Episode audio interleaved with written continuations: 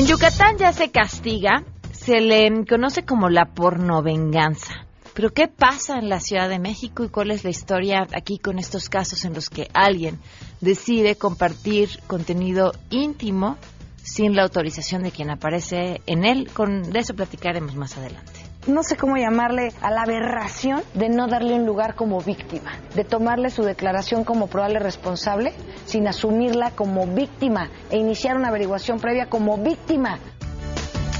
Además, la nadadora mexicana Dunia Camacho nos contará cómo le fue en el Campeonato Mundial de Natación para Personas con Síndrome de Down, del cual regresa, además de con muchas medallas, récords mundiales. Y yo tengo es seis de oro, dos de plata y de tres de bronce. Y tengo seis récords mundiales. Ay, nada más. Tenemos buenas noticias y más. Quédense con nosotros, así arrancamos a todo terreno. MBS Radio presenta a Pamela Cerdeira en A Todo Terreno, donde la noticia eres tú.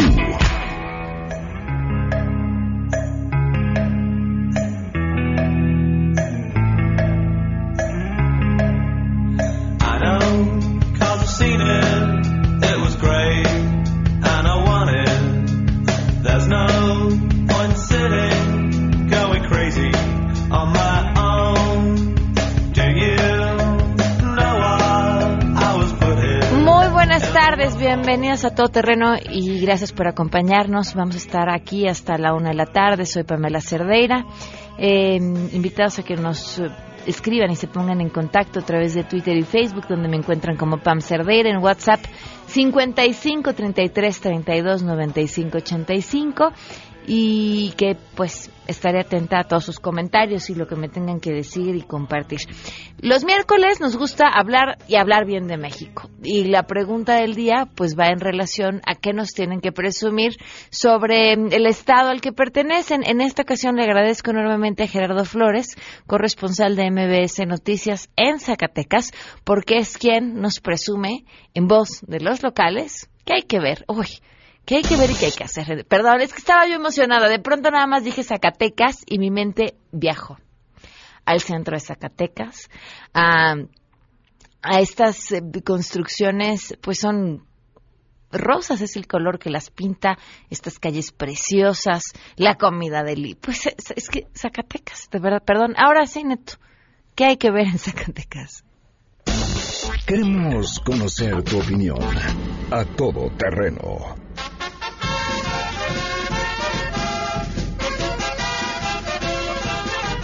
¿Qué tal Pamela? Muy buenas tardes. Comentarte que Zacatecas es una ciudad de cantera y plata, de cielo azul y tierra colorada. Ubicada en el corazón del país, la entidad cuenta con 58 municipios, con una gran riqueza cultural y turística. En el estado se conjuga la historia, cultura, tradiciones y su potencial riqueza minera, que han hecho de la ciudad un lugar ideal para los visitantes. El majestuoso Cerro de la Bufa que cobija la capital es el escenario ideal para grandes aventuras. Los estilos barroco, gótico, churriguresco y colonial se pueden apreciar en la monumental arquitectura del estado. Zacatecas es considerada la segunda ciudad con más museos en el país. Pero escuchemos, ¿qué recomiendan zacatecanos y turistas? Bueno, pues que conozca su historia, que vea su, arquitectura, las fachadas que contemple, que tiene, es, es muy, pues muy bonito, ¿no? Todas las fachadas que hay en Zacatecas, este, que visiten las zonas arqueológicas, que visitan la mina del Edén, que se suban al teleférico que conozcan su gastronomía, su historia, su cultura, que visiten los museos y que se diviertan podrían visitar todos los museos de Zacatecas, el Museo eh, Manuel Felgueres, el Museo de las Máscaras, el Pedro Coronel, el Museo Zacatecano. Las tradiciones que están aquí en el estado de Zacatecas, un ejemplo, las morinas de Bracho. Si les gustan un poquito las cosas más eh, extremas o de para divertirse, ir a la tirolesa, a mototours, al ecoparque. Zacatecas es considerado por la UNESCO Patrimonio Cultural de la Humanidad. Además cuenta con cinco pueblos mágicos. Nochistlán, Pinos, Sombrerete, Teúl de González Ortega y Jerez, donde sus tradiciones y gastronomía se unen para ofrecer una experiencia que jamás se va a olvidar. Entre su gastronomía destaca el tradicional asado de boda o el caldo de rata de campo, que hacen de este manjar una experiencia única e inigualable. Pamela, el reporte desde Zacatecas. A todo terreno Ay, qué rico, vámonos a Zacatecas. Bueno, y aprovechando el tema del día de hoy, y, bueno, pues ya que cerramos la pregunta con Zacatecas, les quería hacer otra y les pido que nos compartan sus respuestas a través del WhatsApp o al teléfono en cabina. Eh, ¿Han ustedes compartido recibido seguramente que sí, la pregunta sería esta necia. Em, material de índole eh, sexual y privado, por supuesto, que corresponde a alguien más y que evidentemente no tienen la autorización para hacerlo. Y ya les diré por qué la pregunta. Eso se los dejo ahí para que me lo contesten a través de redes. Hoy se cumplen 11 meses con 14 días del feminicidio de Victoria Pamela Salas Martínez.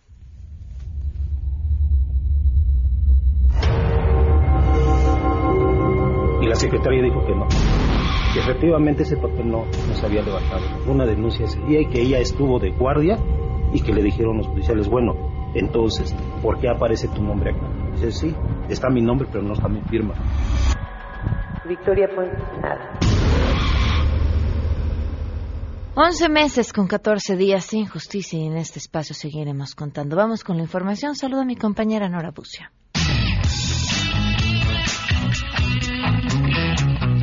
Pamela, te saludo con gusto y de la misma forma al auditorio y te comento que el secretario de Gobernación, Alfonso Navarrete Prida, anunció la detención de uno de los 122 objetivos prioritarios para el gobierno federal en materia delincuencial. Por medio de un mensaje en sus redes sociales, señaló que la tarde de este miércoles se darán a conocer los detalles de la detención a través de un trabajo de inteligencia y operación del Gabinete de Seguridad. El secretario de Gobernación, que no adelantó más detalles de la captura, hizo un reconocimiento a la Policía Federal y a la Secretaría de la Defensa Nacional por esta detención. Es la información hasta el momento.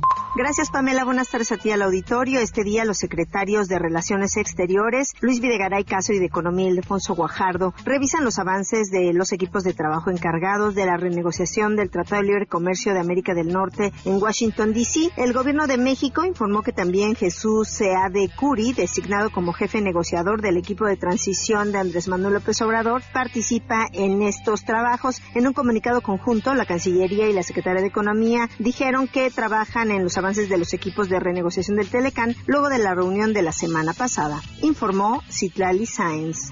Gracias. La Procuraduría General de la República ofrece 30 millones de pesos a quien aporte información que lleve a la localización y captura de Rubén Oseguera Cervantes y Onemesio Oseguera Cervantes alias El Mencho, líder del cártel de Jalisco Nueva Generación, señalado como responsable de diversos cargos de delincuencia organizada. En el acuerdo firmado por el subprocurador jurídico y de asuntos internacionales, en suplencia del titular de la dependencia y publicado hoy en el Diario Oficial de la Federación, la dependencia convocó a la sociedad a proporcionar información veraz que conduzca al paradero del probable líder de narcotráfico. La PGR consideró que la colaboración de la sociedad es una herramienta eficaz para el auxilio eficiente, efectivo y oportuno en las investigaciones y averiguaciones que lleva a cabo el Ministerio Público de la Federación. La información será recibida en las oficinas de la PGR de manera exclusivamente confidencial en estas oficinas que se localizan sobre el paso de la reforma número 75, primer piso de la colonia Guerrero o en el correo electrónico denuncia pgr arroba pgr.gov.mx y también en los números telefónicos 53 46 38 67 o bien al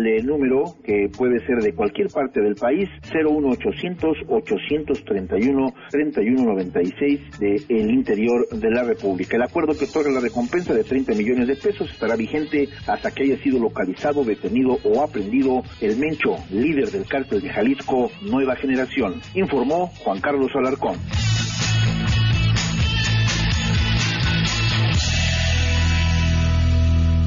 12 con 10 y por supuesto tenemos buenas noticias.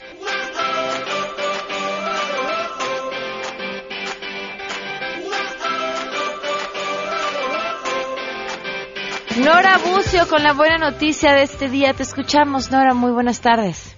Tela, te saludo con gusto y de la misma forma al auditorio y les comento que la Embajada Alemana en México emitió la convocatoria para el Premio Alemán de Periodismo Walter Reuters, cuya edición de este año lleva como título Elecciones 2018, una prueba de fuego para la democracia mexicana. Con el hashtag Hoy me atrevería a postular para el premio alemán de periodismo Walter Reuters convoca a los interesados a participar en las categorías de radio y televisión, prensa escrita y foto y caricatura. Podrán postularse hasta el primero de octubre de 2018 periodistas de toda América Latina residentes en México y que hayan publicado un trabajo sobre la temática del premio entre el primero de octubre de 2017 y el 30 de septiembre de 2018. Una de las principales novedades de esta edición consiste en que se han creado tres categorías independientes para premiar a los trabajos de radio y televisión, prensa escrita y fotografía y caricatura. En la convocatoria se hace un análisis de las condiciones del reciente proceso electoral mexicano en el que se incluyen los homicidios de los aspirantes y la manera en cómo se ha modificado la forma de hacer política en México a través de una serie de preguntas sobre democracia y elecciones, este premio convoca a quienes estén interesados a participar en la edición 2018 y las bases se encuentran en la liga pabwr.org. Pamela, la información. Muy bien, muchísimas gracias. Gracias a ti. Muy buen día. Pues ahí está la información y mucha suerte a quienes participen en esta convocatoria. 12 con 12. Vamos a una pausa y continuamos a todo terreno. Más adelante, a todo terreno. Pues ahora sí que contrastes, desde las historias de terror hasta una historia de vida inspiradora. Si te perdiste el programa A Todo Terreno con Pamela Cerdeira, lo puedes escuchar descargando nuestro podcast en www.noticiasmbs.com. Pamela Cerdeira regresa con más en A Todo Terreno, donde la noticia eres tú. Marca el 5166125.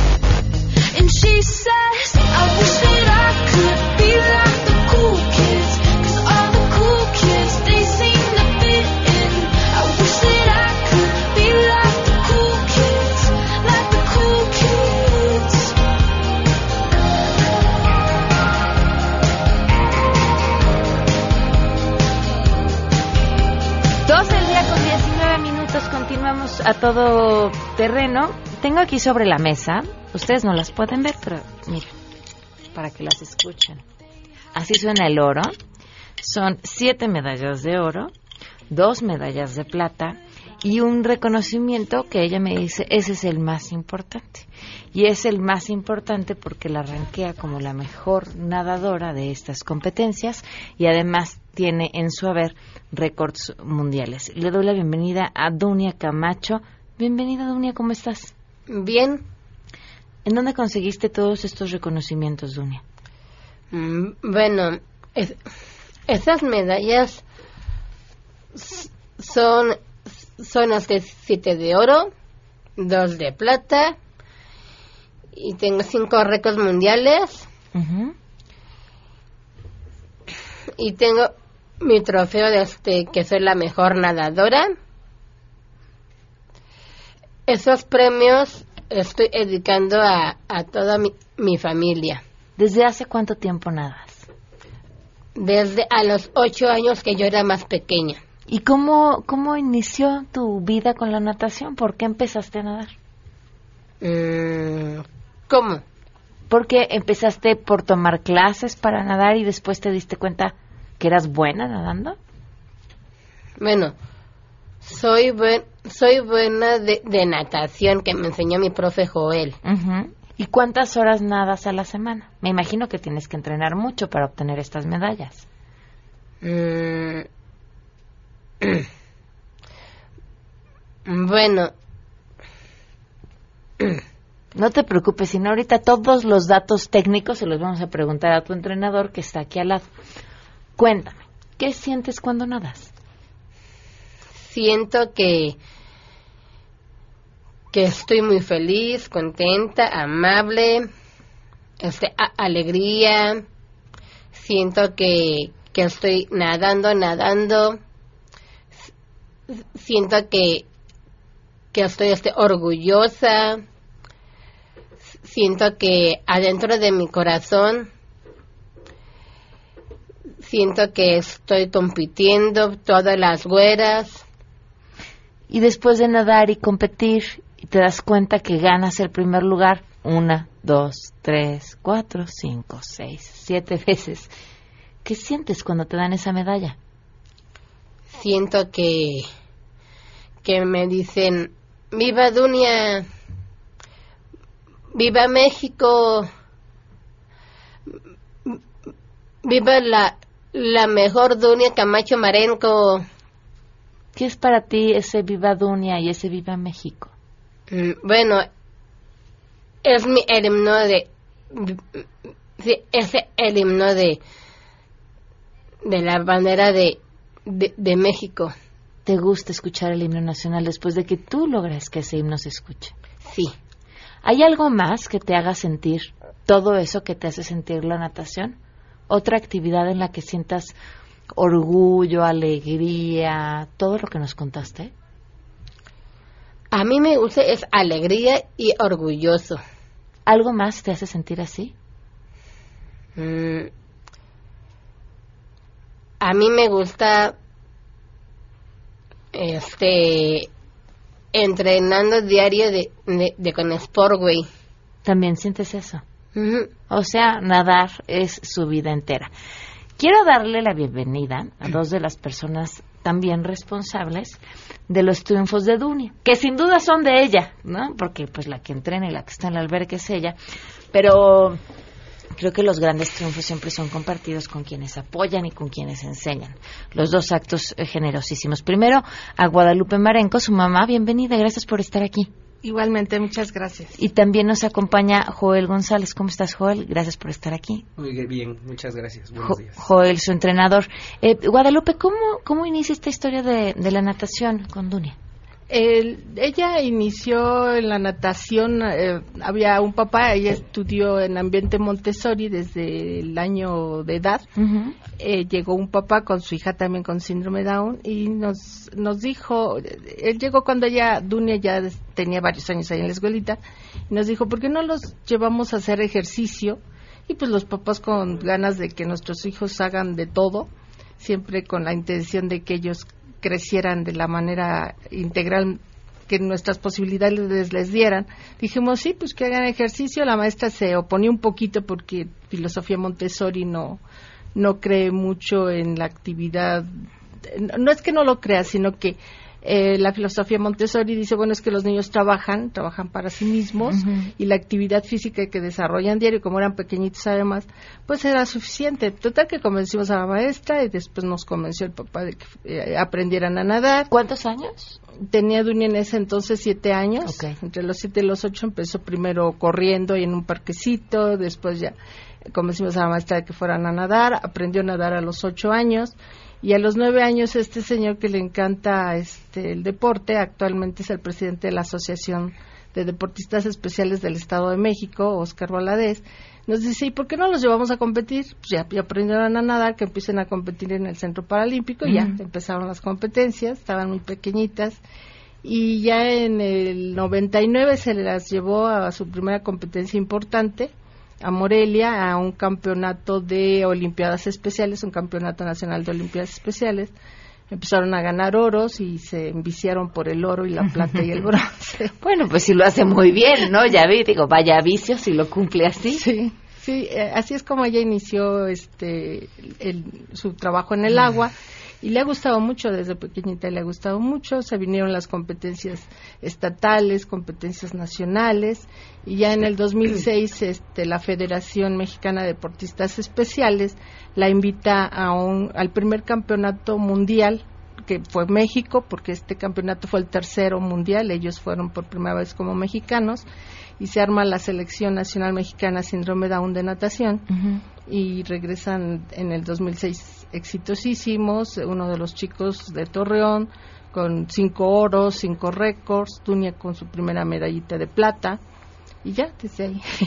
¿Qué ha sido para ti la, la natación? Ah, ha sido para, como actividad de Dunia, una parte muy importante. Antes de esto, Dunia, pues en ambiente Montessori hicieron muchísimos trabajos, tenían talleres, este, eh, aprendieron computación, Eh, yo la metí aparte a clases de, de, baile, de danza, de danza, estuvo en obras de teatro importantes ahí. Nosotros somos de Cuautitlán Izcalli, entonces ahí ella participó en varias obras de teatro importantes, eh, eh este, dancísticas, como decía la maestra, estuvo en el, ya, se me van los nombres, estuvo en Cabaret, que fue su última obra en la que participó, estuvo en Lago de los Cisnes, eh, así varias obras bonitas, este, estuvo en danza folclórica, eh, danza, este, ¿cómo se llama? Flamenco, bueno, llegaron al ballet, y Dunia era muy exitosa, pero como llevaba al mismo tiempo la natación, y cada día nos insistía más este señor de las competencias y a ella le gustó mucho. Entonces ya tomé yo la decisión de que se siguiera en, la natación porque empezó ya ella con trabajo de alto rendimiento como atleta de alto rendimiento y es muy demandante, la natación es muy demandante. Entonces, pues bueno, ahora... Para el atleta y para la familia. Sí, sí, sí, sí. Sí, así es. Ah, pero ¿qué has visto? ¿Y, y qué representa también para ti como mamá sus triunfos y escuchar a tu hija diciendo, pues no es un deporte o es un deporte de alto rendimiento, es donde me siento exitosa, es donde me siento feliz, es donde me siento completa, es donde me siento, dijo una palabra que me parece clave, orgullosa. Sí. Pues para mí como mamá, este, yo comparto con ella todo eso, ¿no? Eh, inicialmente para mí era un gusto, primero pues que aprendió a nadar, para nuestros jóvenes síndrome Down este, pues se nos, bueno, por lo menos a mí desde que ella nació me empezaron a indicar el trabajo que yo tenía que desarrollar para que ella se fuera desarrollando de manera integral, eh, socialmente este, integrada, eh, querida y demás. Entonces para mí todo ha sido un logro, un logro conforme ella va avanzando, conforme ella va creciendo intelectualmente, físicamente y en sus capacidades este, psicomotoras, ¿no? Claro. Entonces, eh, pues era un gusto que ya nadaba, pero ya cuando empecé a competir, pues el grupo de mamás que estamos en esto, pues nos da mucho gusto, mucho orgullo. Sabemos que para ellos es es muy muy importante lograr un objetivo de esa naturaleza, llegar a un primero, segundo, tercer lugar. Saben ellos perfectamente que es algo muy importante, lo, lo aman, lo desean Dunia en ese sentido es muy apasionada para ganar los oros, las platas y los bronces. Pues sí lo hace muy bien. Es muy apasionadísima y yo todo eso, pues a mí me da mucho gusto. Yo me planteé como objetivo que ella fuera una mujer íntegra, eh, contenta, orgullosa de sí misma. Y, y, bueno, me siento igual que ella, ¿no? Lo has hecho muy bien. Ah, gracias, gracias. Y justamente para hablar de los logros, Joel, su entrenador. Joel, ¿Cuánto tiempo lleva entrenarla? Y platícanos también de los récords mundiales y el significado que esto tiene. Pues ella entrena normalmente en la mañana, eh, empezamos el, entrenamiento, eh, hace una hora de cardio, hace una hora de gimnasio, hace hora y media de estiramientos y, trabajo con liga, a veces trabajo específicos para natación. este, después de ahí entra les comento que, es la parte suave del, entrenamiento. Las tres horas, en las tres no, horas. No, no, en la mañana cuando entra la primera parte de, de, entrar al agua, es la parte suave, ¿no? Es a donde hace repeticiones de 25, este, para técnica, para, para salidas, para vueltas, este, y esa es su parte suave, ¿no? Y en la tarde, por la tarde todavía regresa, eh, regresa a las 6 de la tarde y terminamos casi a las siete y media de la noche el entrenamiento de la tarde. Okay. Eso es de lunes a viernes y los sábados entrenamos de las 10 de la mañana a las once y media, casi cuarto para las dos. Y ahí se ven los resultados. Ahora también, qué orgullo para ti estar trabajando con un atleta que da estos resultados. Sí, no, es, para mí es lo mejor que me, que me puede pasar cuando, cuando llega y, y de repente estamos siguiendo las, las transmisiones de las competencias, este, porque no me toca ir con ella. Este, Estamos siguiendo las transmisiones y, de repente me emociono demasiado al ver que pues que ella está logrando otra vez un récord, ¿no? O que está logrando otra vez posicionarse en los primeros lugares eh, ya a nivel mundial, no no cualquier no cualquier persona lo logra, ¿no? ¿Qué sigue después de tener estos éxitos?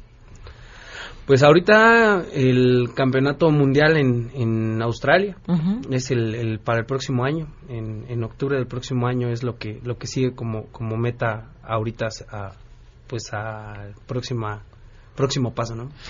Dunia, pues muchísimas felicidades, felicidades por todos estos éxitos. Qué bueno que tú te sientas orgullosa cuando estás en el agua. El resto de nosotros nos sentimos muy orgullosos de escuchar tu historia y celebrar tus triunfos. Muchas felicidades. Gracias. Gracias. Vamos a una pausa y volvemos.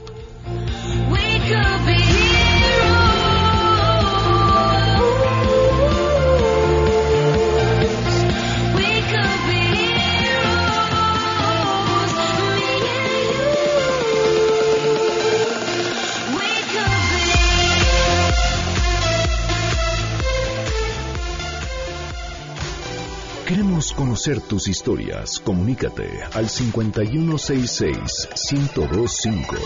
Pamela Cerdeira. A todo terreno. Donde la noticia eres tú. Volvemos. Pamela Cerdeira está de regreso en A todo terreno. Únete a nuestra comunidad en facebook.com. Diagonal Pam Cerdeira. Continuamos.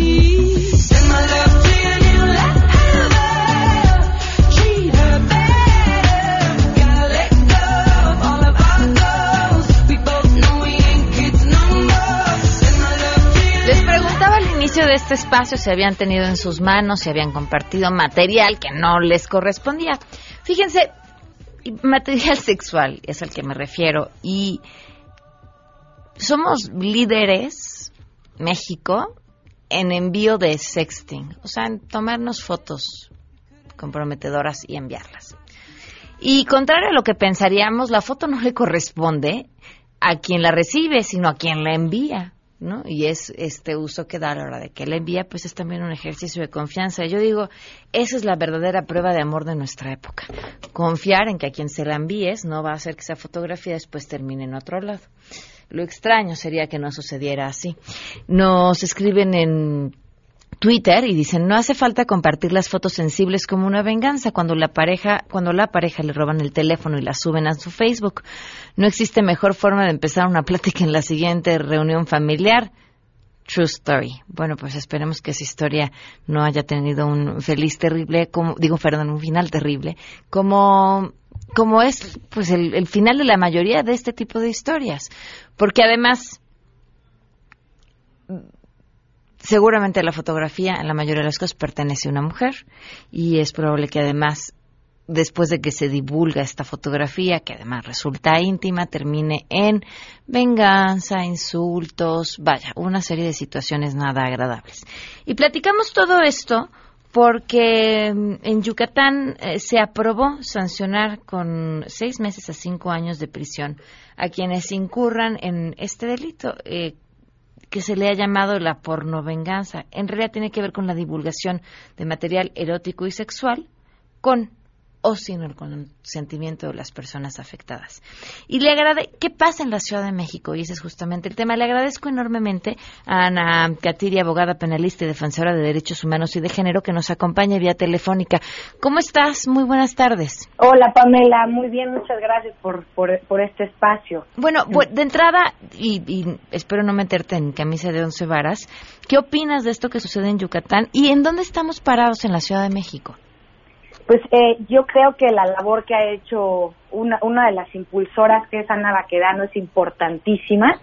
Me parece fundamental visibilizar esta problemática porque eh, pues el, el, futuro nos alcanza y la tecnología también es un medio comisivo perfecto para lesionar pues la integridad, la dignidad de las personas y no nada, nada se puede comparar con, con eh, la destrucción o el intento de la confianza y la dignidad de una persona y sobre todo de las mujeres, que no es excluyente de un género a otro, ¿no? Aquí en la Ciudad de México, desgraciadamente, no hemos tenido el impulso que ahora Yucatán eh, nos presenta como modelo para poder tipificar estas conductas. Esto quiere decir establecerlas en una ley como un delito, ¿no? Y esto, pues, por el menoscabo a la dignidad de las personas.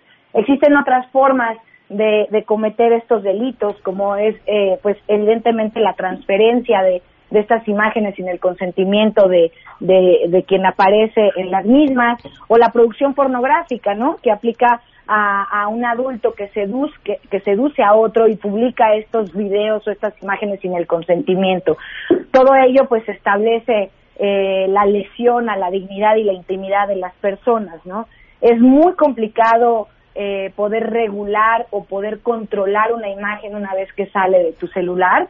El ciberespacio es amplísimo, la capacidad que hoy tienen muchísimas personas para acceder a información privada en nuestros aparatos de tecnología es constante y bueno, tenemos que, que hacerlo real, tenemos que ver que es una situación que tiene que evolucionar en materia legislativa para podernos defender de quienes nos ataquen en estas circunstancias, ¿no? Ahora es bueno este modelo que quedó aprobado en Yucatán. ¿Es Pues, suficiente? no, no, no creo que sea suficiente. Estabas mencionando una pena de cinco meses a, a cinco años de prisión. No es un delito grave. eh, y, y volvemos a lo mismo. Fuera o no suficiente la, la sanción, aquí nos encontramos frente a nuestro primer problema, que es la impunidad que existe en nuestro país y sobre todo la falta de capacitación y tecnología que tienen las autoridades investigadoras para aterrizar con un hecho concreto. Te lo puedo decir porque lo vivo a diario cuando represento víctimas de este tipo de delitos. Existe una fiscalía en la Procuraduría General de la República que se llama FEDINTRA, donde se estudian y se investigan estos casos de delitos de género o no de género, pero por lo general atacan a las mujeres. Eh, y, la, a pesar de que existen grandes esfuerzos por algunos servidores públicos, pues vemos eh, un lento avance tecnológico en investigación a nuestro país. O sea, es, es terrible que en muchísimas ocasiones ni siquiera las autoridades saben cómo solicitar a Google, a Twitter, a, a Facebook cierta información para, para aterrizar hechos delictivos. ¿A qué se enfrentan eh, quienes van y denuncian pues un delito como este, que como no, no está tipificado, pero nos queda claro que tampoco está bien? Claro, no. Bueno, es que hay, eh, se enfrentan a esta frustración que muchas veces ni siquiera las autoridades entienden bien el tipo de delito ni cómo se configura. Creo que la capacitación y la educación de quienes investigan es primordial para darle contención a las víctimas. Se enfrentan a, un gran eh, camino lleno de piedras las víctimas que pretenden hacer valer sus derechos porque pues es muy difícil demostrar la procedencia de estos de, de estos eh, estas imágenes o estos videos.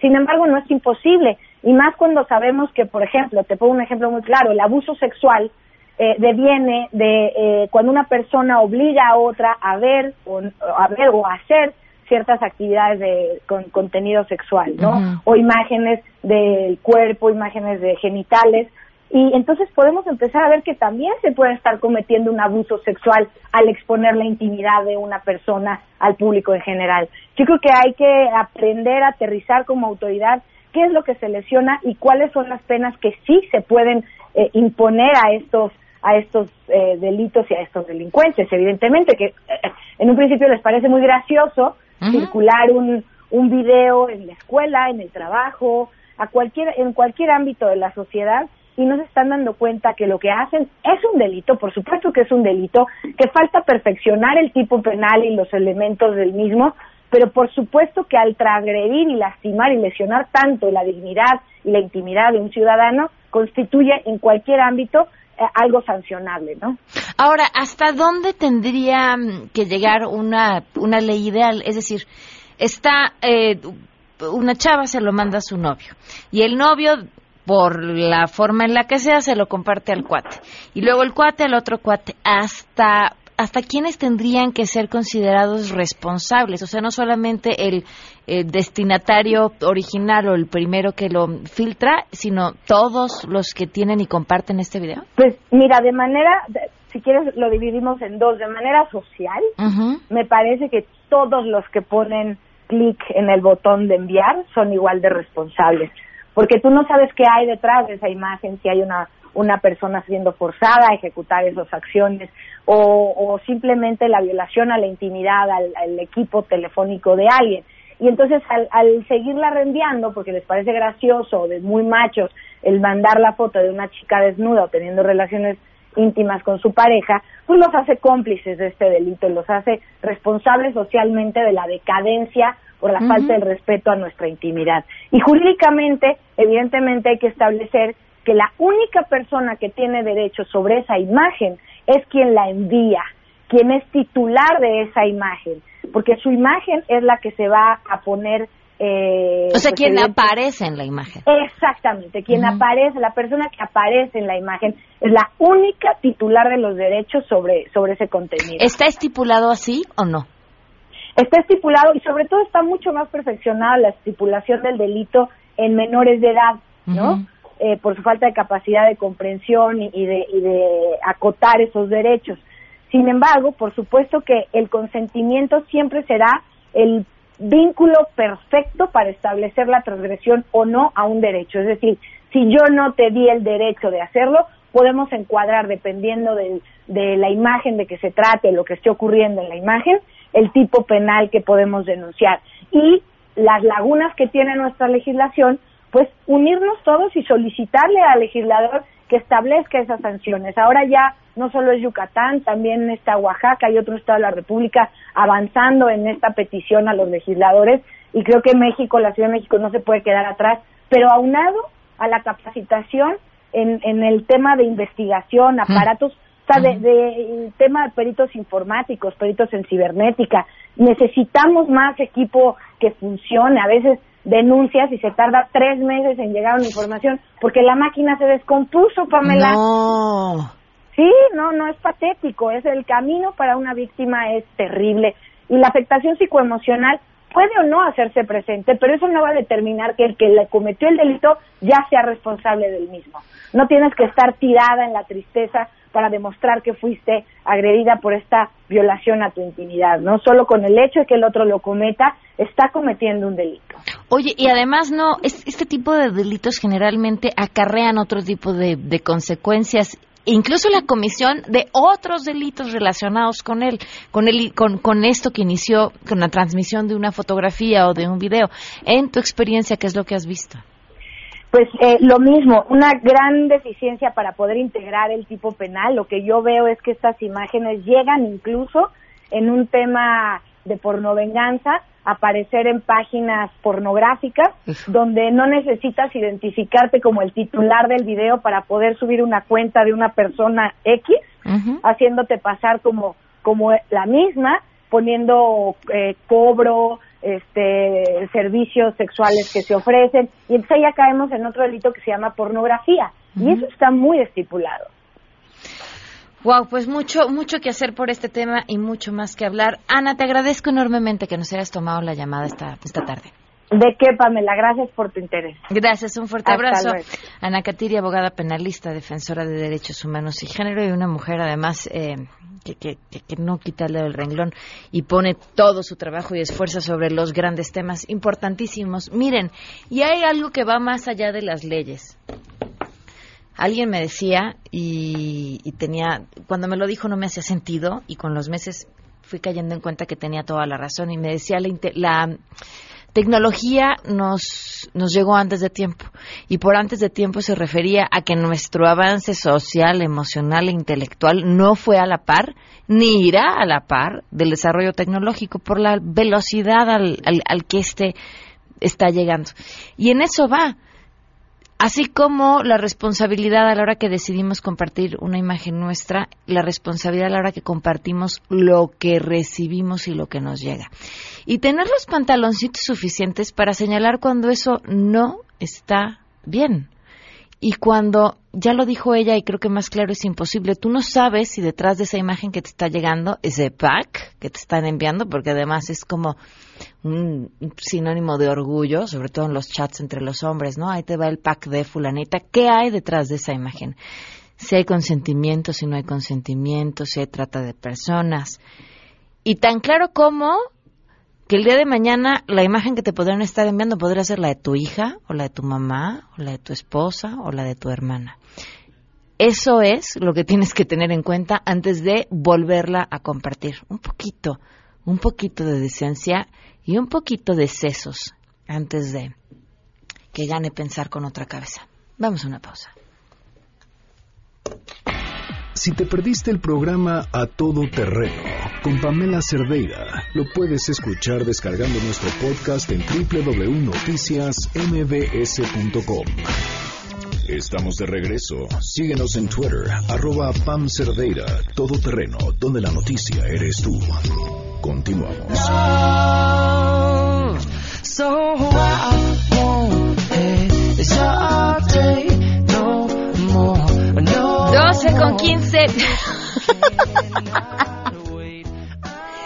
Les tengo que confesar, aunque ya lo han de saber, que tengo una dislexia terrible contra la que lucho todos los días. Cambio el orden de los números.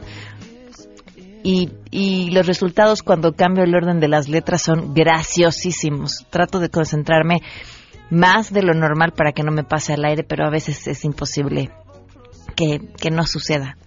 12 con 53. Espero no haber asustado a nadie con la hora.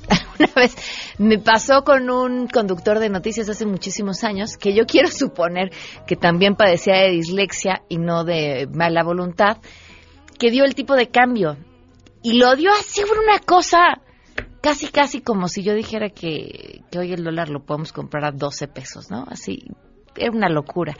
Y rápido pues a llamar a la casa de cambio a preguntar y, y no, pero además eh, es la quinta llamada que recibo el día de hoy. Quizá quizá fue un caso como estos. Bueno, a quienes sean creativos, estén interesados en estudiar mercadotecnia que nos están escuchando, los invito a que conozcan la licenciatura en mercadotecnia de UTECA muy recomendable porque sin duda será la mejor forma de conectarse para convertir lo ordinario en algo espectacular y crear tendencias en los mercados tradicionales y digitales. Así que ya no le busquen más, ya encontraron su licenciatura, métanse a uteca.edu.mx o pueden echarles un grito al 01836 UTECA para que conozcan más esta licenciatura en eh, mercadotecnia. Eh, estoy cubriendo a Luis Cárdenas en las mañanas. Luis Cárdenas se encuentra de vacaciones y esta mañana tuve la oportunidad de hacer una entrevista a quien dirige este grupo que busca que el Bester Gordillo regrese al frente del sindicato de maestros. Les comparto este fragmento de la entrevista porque la respuesta me pareció sumamente curiosa. Eh, hablábamos acerca de por qué buscan el regreso del Bester Gordillo, él decía, bueno, pues es que ya ha sido absuelta y ya dijeron que no hay delito que perseguir. Y yo decía, bueno, sí, pero, pero lo evidente ahí está. Legalmente, y quizá por lo equivocados de, de los procedimientos y porque pues todo pinta que fue, pues sí, un tema político, pero lo evidente y la forma en la que este personaje se ha enriquecido a lo largo de su historia al frente del sindicato, eh, pues ahí está. Es Ricardo Aguilar Gordillo y esta es la respuesta que da. La vida ostentosa de la maestra Elvester Gordillo es justificable por haber pasado estas auditorías llevadas a cabo por el sindicato. Creo que los gustos de cualquier mujer en México y en el mundo por el buen gusto y la calidad lo tiene. Me parece que se los merecen y si la maestra tenía buen gusto, este, pues no es cuestionable ni imputable para nadie. Este, creo que cualquier mujer de este mundo se merece este, poder lucir lo que considere prudente. En, Ricardo, el, el, buen gusto, por así acotarlo, contrasta de bueno, pues brutalmente con los sueldos y las condiciones de trabajo de los maestros en nuestro país. Mira, son cosas que efectivamente respeto demasiado y en todo caso tendrá que comentarlo ella, no son cosas que tengo que comentarlo, mi opinión es como maestro, es lo que vi, es lo que puedo opinar Pamela y por lo tanto este me parece que lo que hizo en mi opinión a nivel de la representación que tuvo y como maestro me sentí agredido en la medida de que ella la ofendieron en sus condiciones humanas y sus derechos en eso sí te puedo hablar y abundar, Pamela. Bueno, desde esta mañana en este espacio estamos haciendo planas, se llama Merezco Buen Gusto, Merezco Buen Gusto, Merezco. No, si el buen gusto lo tenemos todas, el tema es el presupuesto. Costear el buen gusto no es una cosa fácil. Nada más les quería compartir esto que me pareció curioso, por decirlo menos, y que por supuesto se ha ganado una nominación para los premios de la semana este viernes.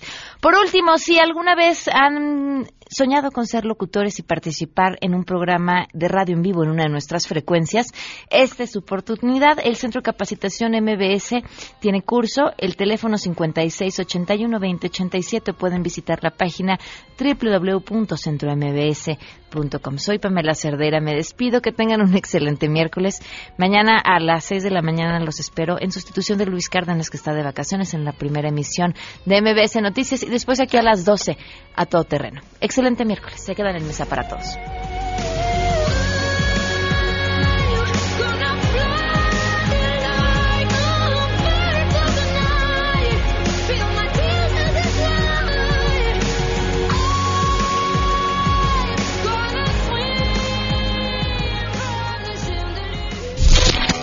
MBS Radio presentó a Pamela Cerdeira en A Todo Terreno. Te esperamos en la siguiente emisión, A Todo Terreno, donde la noticia eres tú.